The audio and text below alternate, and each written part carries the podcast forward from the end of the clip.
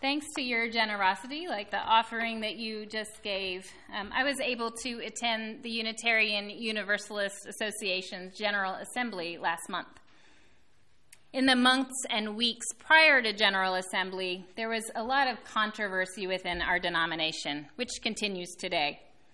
With serious charges leveled by mostly UUs of color that our denomination really needs to pay attention to and directly address the many ways that they say that we perpetuate a culture of white supremacy, and we'll unpack that in a future service in detail.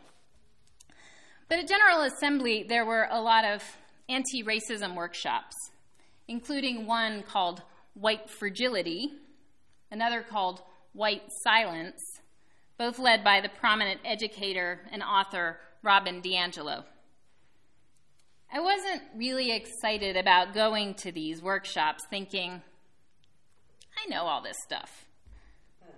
I've done a lot of reading and thinking and talking about race. I'm committed. I feel like I get this. But I went anyway, figuring maybe I could get some helpful resources for the service we'll do here. Among the first slides DiAngelo shared was something like excuses white people use for claiming they don't participate in racism or not doing the work of anti racism. Among the excuses she listed, the ever popular, I have black friends. And I lived in New York. then came the excuse, I know all this stuff already. Ouch. It was so helpful to see my excuse beamed in black and white on that PowerPoint. It was a humbling aha moment.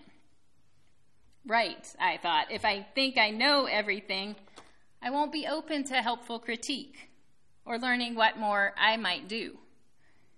If I think I know everything, I'll think that other people are the problem and not take responsibility for my role in dismantling this system of which I do play a part. If I and others of us who are white are so fixed in our beliefs that we, as well meaning people, could never engage in racist practices or help perpetuate racist systems, potentially transformative action is cut off at the roots. Looking around at the packed room of a couple hundred UUs at this white fragility workshop, I realized that there were probably a lot of people just like me who thought we knew everything we needed to know. And then we realized that we really didn't know. As white people, DiAngelo stressed that we needed to unlearn things about being white that we didn't even know we were taught. This not knowing was unsettling and uncomfortable and yet also full of possibility. As you just heard, the poet Rumi posits that there are two kinds of intelligence one acquired from books and what the teacher says, collecting information from traditional sciences as well as the new sciences. As Unitarian Universalists, Pew Research tells us that we rank just below Hindus as the most educated religion. I think that one of the wonderful things about our congregations is that we are chock full of journalists and scientists and academics. Our minds are on fire in beautiful ways. So, all praise to the analyzers and the cogitators who solve the great puzzles that we need to solve. Praise for the hypothesizers who imagine possibilities the professors who learn and impart crucial knowledge that changes us. So much is gained by this first kind of intelligence. Yet in our culture, the other kind of intelligence, as Rumi describes, is often not as celebrated, stressed, or cultivated. Just as it's a loss to dismiss the beauty of thought I think we're missing something crucial about the human experience if we don't explore and honor this other kind of intelligence. This one, as the poet says, already completed and preserved inside you. A spring overflowing its spring box, a freshness in the center of the chest. This intelligence that's already here and yet so often missed. Zen Master Bon Soeng explains there's all of this bias toward knowing, but we really don't know. We have this radical teaching. How about admitting the truth that we don't know and go from there? If we really live that, everything changes. When we think about it, it's remarkable just to take a moment and realize what we don't know. I mean, as humans, we haven't solved the question of consciousness. How do we have this sense of self? And where is that sense of self located? Is it just in the brain, or as some suggest, is the brain kind of a receiver taking in human consciousness, universal consciousness? We don't know if alternate life forms exist, and if so, in what form. We don't know if it's true that, as prominent scientists suggest, there are alternate universes or a multiverse. We do know that the mystery that scientists call dark energy makes up 68% of the universe. Equally mysterious dark matter comprises 27%, which means that about 5% of the universe is the stuff that we can see and observe. We don't know what happens when we die. We don't know how exactly life began. Is there a divine reality? And if so, what is the nature of this divine reality? Is there an ultimate purpose to life? And if so, what is it? And then maybe we thought we knew certain things about our country. Turns out we don't. Personally, we don't know when our health will return or when it will decline. We don't know how and when we will die or when we will lose the ones we love.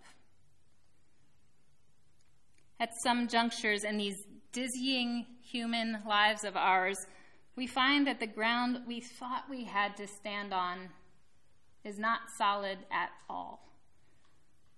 What we think we knew about ourselves, our loved ones, our future, crumbles. And it turns out that the only ground is groundlessness. We are left not knowing. In Zen Buddhism, there's a notion called beginner's mind, or some call it don't know mind. It's meeting life with an acknowledgement that each moment is new. It's a mystery, ever unfolding before us. It's acknowledging that we don't know, and we may not know. And we can learn to be okay with that. Song again. He says, Don't know mind doesn't mean stupid. It means, what is it? Suddenly our eyes are open and we're vibrating with energy because we wonder, what? Rather than, oh, yeah, I know that. So, this not knowing can actually give us life. It can give us vibrancy and energy to the world we live in. This kind of I know shuts everything down and we get stuck. Researchers from Loyola University of Chicago conducted a study, and they found that people who perceive that they are experts are far less open to alternative viewpoints far less open to new ideas. Those who think of themselves as experts are prone to thinking less creatively. The researchers dubbed this phenomenon the earned dogmatism effect. If I'm an expert, I know, and you probably don't.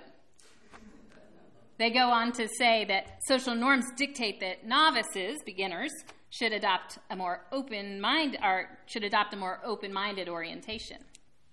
Or as Shunryu Suzuki puts it in his book Zen Mind, Beginner's Mind, In the mind of the beginner, there are many possibilities.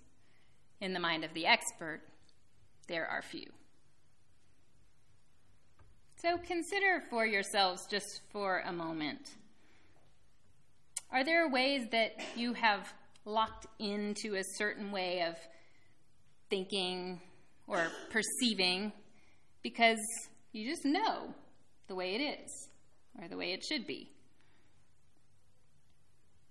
I know for me that my beliefs about what I think I know about other people can get in the way of my relationships. I know he'll react negatively, so I won't bring it up. Oh, I know she's just a jerk. She's set in her way. She won't ever change. What gets cut off when we think about people in that way? Or what about our own experience? What's the use in trying? I know I'll never get it together. Or even, I know it's going to be a hard day. Really? What might change if we engage the world at least a little bit more often with beginner's mind or don't know mind? A couple weeks ago, I went to Florida to visit my mom and grandma. Awake early and unable to get back to sleep because of my mind spinning, you know those times. I took a long walk on the beach. I was thinking about all sorts of different and very useful things, setting my intention for what I wanted to do with my day, thinking about the details of my impending move across town, thinking about what we might do together this year. My mind was like a wild and busy puppy bouncing from one thing to another. And then I see a little circle of people ahead of me on the beach. And other beach walkers come up to the circle and they stop, and the circle grows larger. And they're all looking away from the beach toward what I can see as I get closer is a giant turtle. Giant turtle. At this point, I don't know what kind of turtle it is or anything other than she is huge, at least a couple hundred pounds, and beautiful and she's laboring to cross the wide expanse of beach to the ocean. Never seen anything like it. I breathe in deeply. Oh my God. I look around at the circle of people gathered, young and old, all engrossed in this drama unfolding. The great turtle rests. She walks a few more steps on her awkward flippers and rests some more. And I'm not thinking about that I'm experiencing this miracle. I'm weeping without knowing why. And these people, we would have just passed each other. But now we're together as one body, pulling for this turtle. We witness this majestic being now find her gracefulness as she enters the sea, disappearing in crashing waves sky and sea, bird and turtle, me and we, this world, this. In Only Don't Know, Master Seung Sahn says, Don't know mind cuts through thinking. It's before thinking. Before thinking, there's no doctor, there's no patient. Also, no God, no Buddha, no I, no words. It's when you and the universe become one. The moment passes, the people disperse.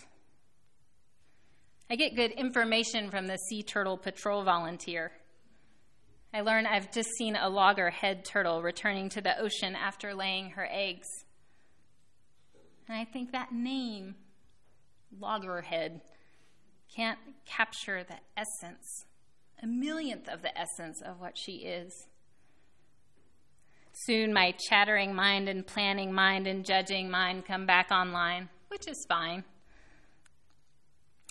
If we're lucky, we are graced by many loggerhead turtle moments when we're awakened beyond thought through no effort of our own. Holding a newborn baby, witnessing the first tomato of the growing season, a sunset, a choir singing, voices somehow blending just right.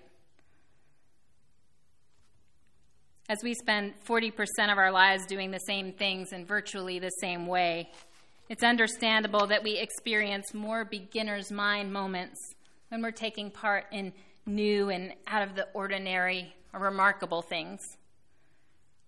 Isn't that why so many love traveling? It's all fresh. And the mind is awake to the novel sights and sounds and smells. Yet we don't need to wait for remarkable moments or far off places to experience beginner's mind. As the Rabbi Jesus said, Truly I say unto you, unless you will be converted and become like children, you will not enter the kingdom of heaven. Our children, you can see them, they haven't fallen asleep yet. They wander and wonder and show us that life on this good earth can be heavenly right here. We could start practicing right now. Just notice where your hands are right now. Just notice. Don't move them. Just notice. Did you put them there? Did they? Oh, they did. How did they get there?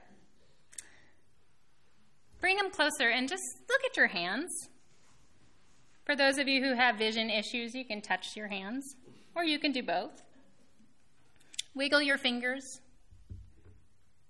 Play with them. What wonders these hands are skin and nails, tendons and veins, scars, bones and flesh, rose thorns. How much they do for us without us even noticing. The next time you're with your child, your parent, your friend, or even somebody you find challenging, if you can encounter them with beginner's mind. Connect with the person you're with. Give them your full attention. Maybe even try to disconnect, if only for a moment, from your concept of that person, so that you can be with them as if you were greeting a stranger. Be aware of what judgments you're making. See if you might let go of those, even temporarily. See what changes when you do. The next time you're at the mirror, look in your own eyes and see the being staring back at you. See if just for a moment you can let go of habitual thoughts and judgments you have about yourself, what you should have done, or wish you were, or how you wish you'd feel or look. See if you can drop those thoughts just for a moment. And take a moment and just be and experience and welcome the miracle, the mysterious being that you are. I'm sure many of you have seen or even probably performed in the play Our Town. In the play, young Emily goes about living her life along with the other residents in Grover's Corners. They work and gossip and fret about all manner of important things, including their own and others' failings. But in Act 3, Emily dies, and with the help of the character of the stage manager, she returns to Grover's Corners and revisits her 12th birthday. Emily can see from off stage her mother and other characters living their lives, but she can see that they're not appreciating each other or the miracles all around them. Emily sees with beginner's mind, but it's too late for her. She calls out to the mother who can't hear her, Oh, Mama, look at me. One minute as though you really saw me. Let's really look at one another. And then she says, I didn't realize. All that was going on, and I never realized. She tells the stage manager, Take me back up the hill to my grave, but first, wait. One more look. Goodbye, Grover's Corners. Goodbye, Mama and Papa. Goodbye to clocks ticking and Mama's sunflowers and food and coffee and new iron dresses and hot baths and sleeping and waking up. Oh, Earth, you are too wonderful for anyone to realize you. And she asks her hosts, Do any human beings ever realize life while they live it? Every every minute? The stage manager says, No. The saints and the poets, maybe they do some. My friends, could we, individually and as a community, learn to realize life as we live it every every moment? I don't know.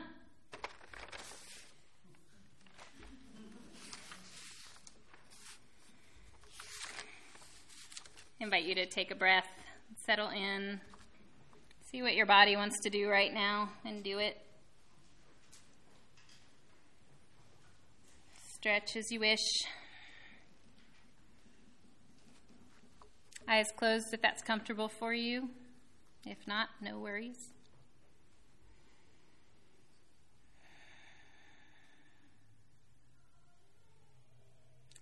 Breathing in breathing out. We rest in the mystery, welcoming all our doubts and our questions here in this quiet.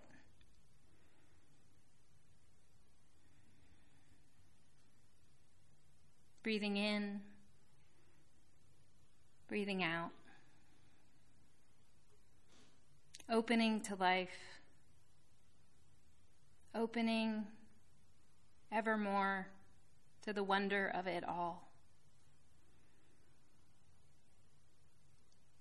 Breathing in, breathing out, experiencing that even when our busy minds wander, we are being breathed by life itself. A wonder of it all. O great mystery. As we breathe in, as we breathe out, we pay closer attention and with great gratitude begin again to live. Ashe.